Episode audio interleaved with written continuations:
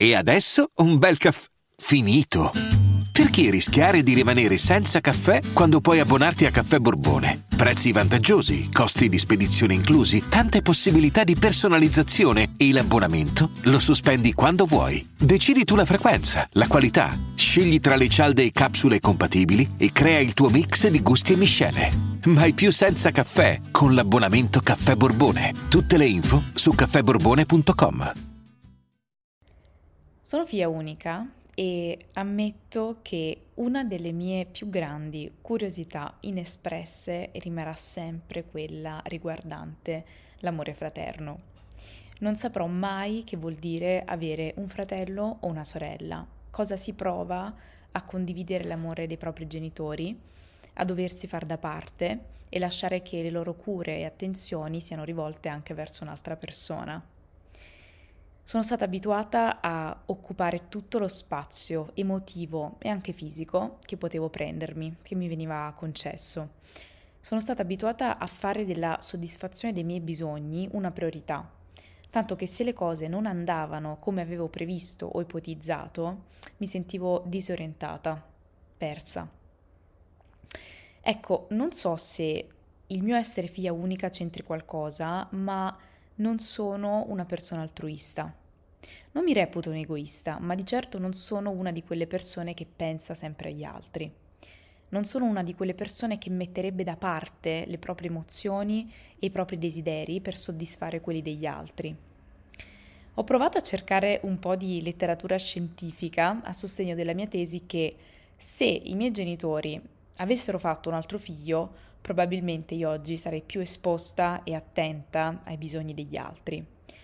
Però la scienza è molto chiara, il fatto di essere figli unici non implica automaticamente un comportamento egoistico. L'idea che i figli unici siano egoisti non ha nessuna base scientifica e in effetti, pensandoci bene, il mio compagno, figlio unico pure lui, è forse una delle persone più altruiste che abbia mai conosciuto.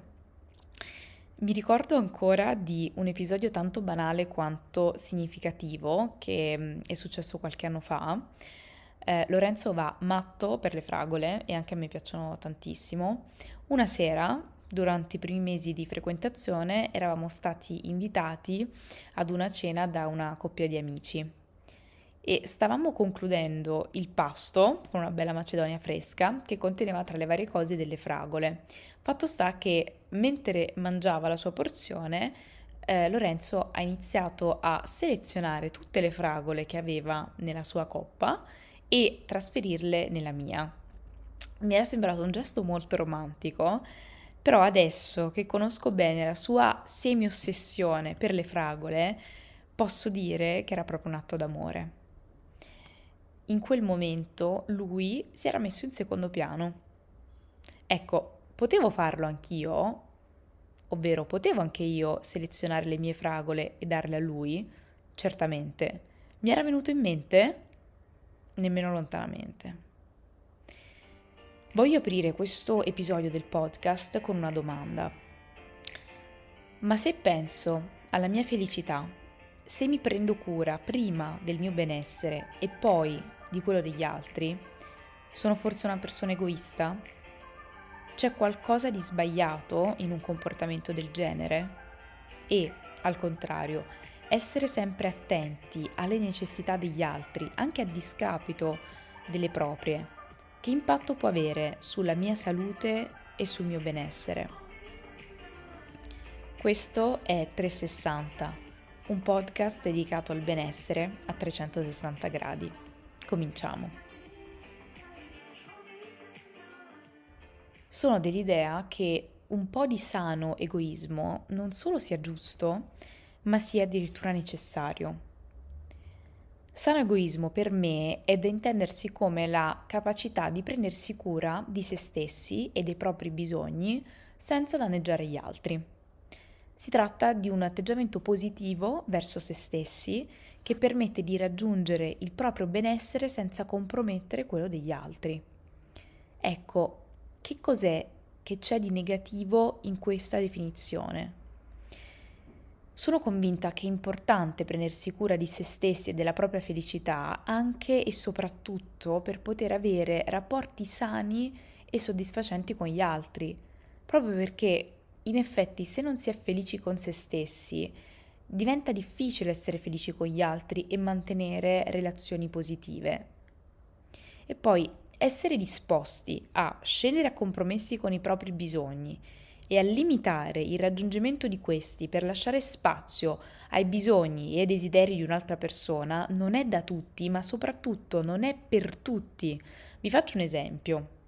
Vi è mai capitato di fare una cosa adeguandovi ai desideri di un amico, di un partner, di un familiare, chi che sia? ma di farla talmente controvoglia da finire poi per tenere il muso per tutta la durata del tempo e magari riversare tutta la vostra insoddisfazione proprio sulla persona per cui vi siete immolati. Oppure, vi è mai capitato di pensare che per questo vostro atto di altruismo la persona in questione vi avrebbe dovuto dimostrare gratitudine eterna? A me è capitato di trovarmi in entrambe le situazioni più volte e oggi la domanda che mi faccio è ma chi me l'ha fatto fare? Cioè, se deve essere questo l'epilogo di un malcelato e alquanto sofferto atteggiamento altruista, ma non è forse meglio essere dei sani egoisti ma almeno felici, soddisfatti ed equilibrati? Anche perché questa è una cosa su cui insisto, amor proprio non è egoismo. Ho letto una riflessione che mi è piaciuta molto e che riporto qui parola per parola. Chi non ha imparato a prendersi cura di se stesso tenderà a dare più importanza ai desideri e ai bisogni degli altri che ai propri. Idealizza un'altra persona e cerca di soddisfare tutti i suoi desideri, nella convinzione di provare un amore tale da rinunciare ai propri si illude di raggiungere la felicità propria e altrui. Non basta prendere in considerazione i bisogni altrui se poi si è incapaci di amare se stessi. È impossibile donare una sicurezza che non si ha, un amore che non si prova neppure verso chi c'è di più stretto e vicino, cioè se stessi. Non significa essere più buoni di altri né amarsi, così come l'egoista non ama se stesso la risultante delle azioni dell'egoista suggerisce la sua incapacità di amarsi. Chi amor proprio non è egoista, perché prova un reale interesse per se stesso e per gli altri. Ecco, la verità è che il sano egoismo ci permette di essere più presenti e attivi nella vita degli altri. Quando siamo soddisfatti e felici con noi stessi, siamo in grado di aiutare e supportare gli altri con maggiore efficacia. A me eh, piace fare l'esempio delle istruzioni di sicurezza nei voli commerciali. Perché in aereo è importante mettersi la mascherina prima di aiutare i bambini e gli anziani? Perché se una persona va in carenza di ossigeno, non riesce a ragionare e non è abbastanza lucida da poter aiutare anche gli altri. Ecco, per me prendersi cura di se stessi e dare alla propria felicità un ruolo prioritario vuol dire esattamente indossare quella mascherina. Fare qualcosa per me, prendermi del tempo da dedicare a quello che mi piace, mi infonde energia positiva che poi sono in grado di trasmettere anche a chi mi sta intorno. Io mi ricordo bene quando ehm, nel weekend uscivo di casa per andare a fare yoga e avevo i sensi di colpa. Quel tempo potevo dedicarlo a Lorenzo e invece lo stavo dedicando a me. Stavo sprecando tempo che avremmo potuto trascorrere insieme. Però, magari, se fossi rimasta a casa, come poi qualche volta è successo, mi sarei sentita meno soddisfatta avrei rimuginato su qualcosa che mi ero proibita e magari sarei stata anche di cattivo umore. Oppure, l'altra alternativa, gli avrei fatto pesare il fatto che ero rimasta a casa per lui. Tra parentesi, scusa, ma chi te l'ha chiesto? Ma vai a farti sta lezione di yoga così siamo tutti più contenti. la verità è che quell'ora di yoga non avrebbe tolto niente al nostro rapporto, anzi ne avremmo guadagnato entrambi. Oppure, oppure, se sto scegliendo di rimanere, allora lo devo fare in modo consapevole. Lo devo fare perché sono io che preferisco investire quell'ora di tempo in modo diverso, non perché mi aspetto gratitudine eterna o di essere lodata perché sono rimasta a casa per stare con te e non sono andata a fare la mia lezione di yoga. Il sano egoismo è anche educazione alla consapevolezza di sé.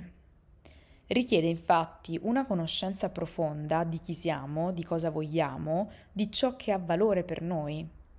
Io ho iniziato ad essere concentrata su me stessa quando ho capito quale impatto avesse sul mio benessere la soddisfazione dei miei bisogni.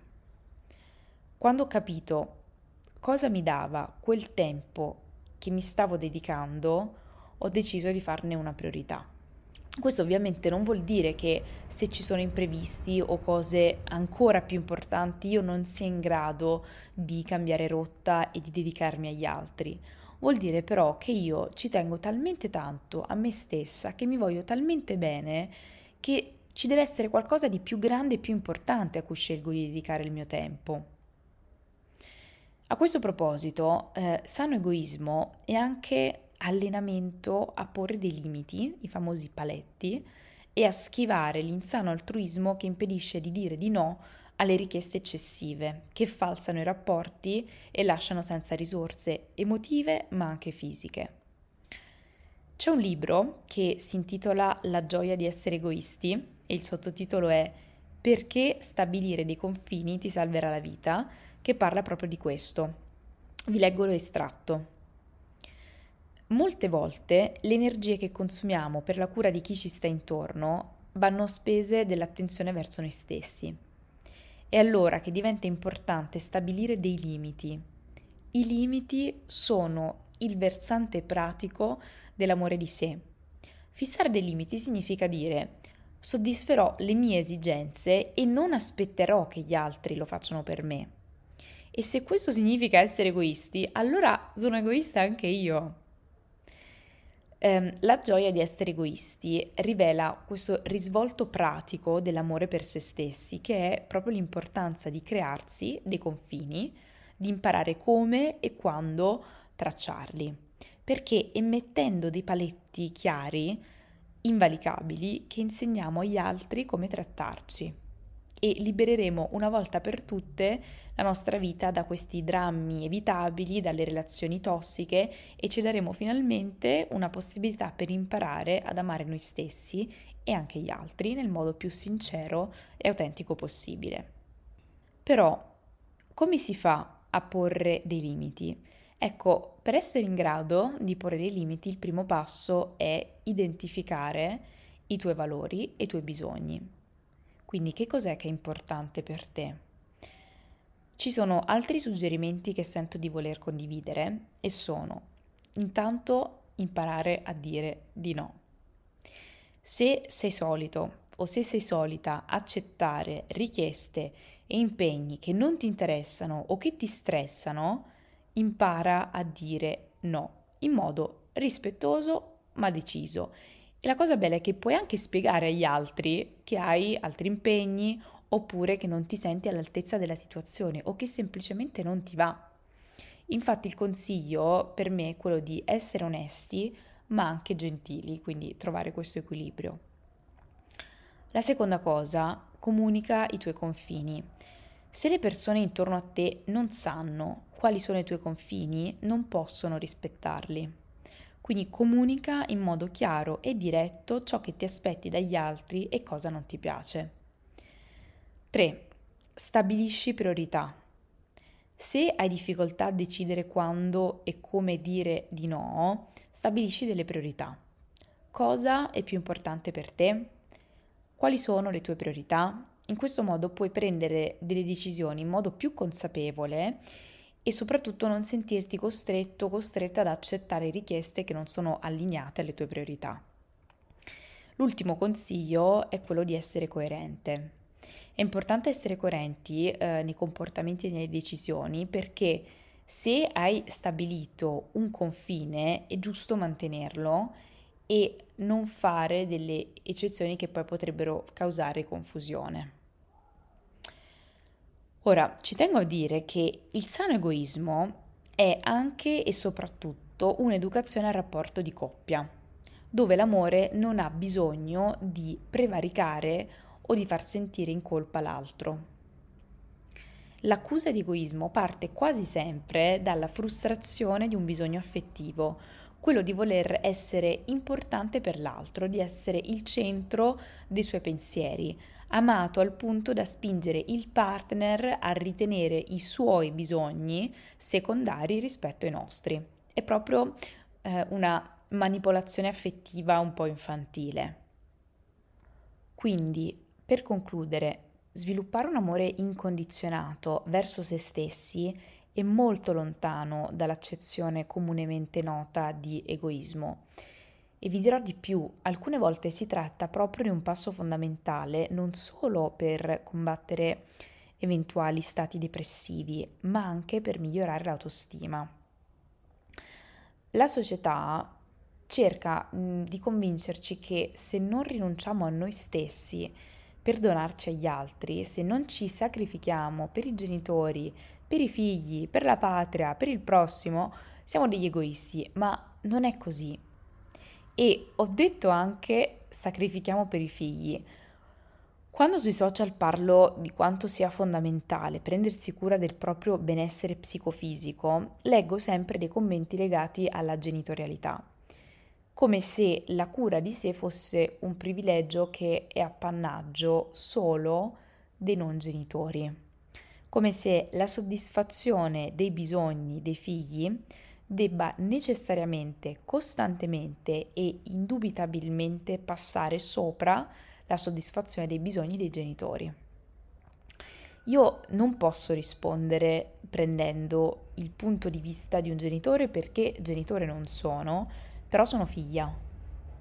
E temo che quando si diventa genitori un po' ci si dimentichi di come ci sentivamo quando eravamo figli. Io da figlia posso dire con certezza che preferisco avere mille volte una madre assente per qualche ora al giorno ma soddisfatta di sé, felice, piuttosto che una madre martire che sacrifica tutte le sue giornate per starmi dietro ma che è costantemente stressata, frustrata insoddisfatta.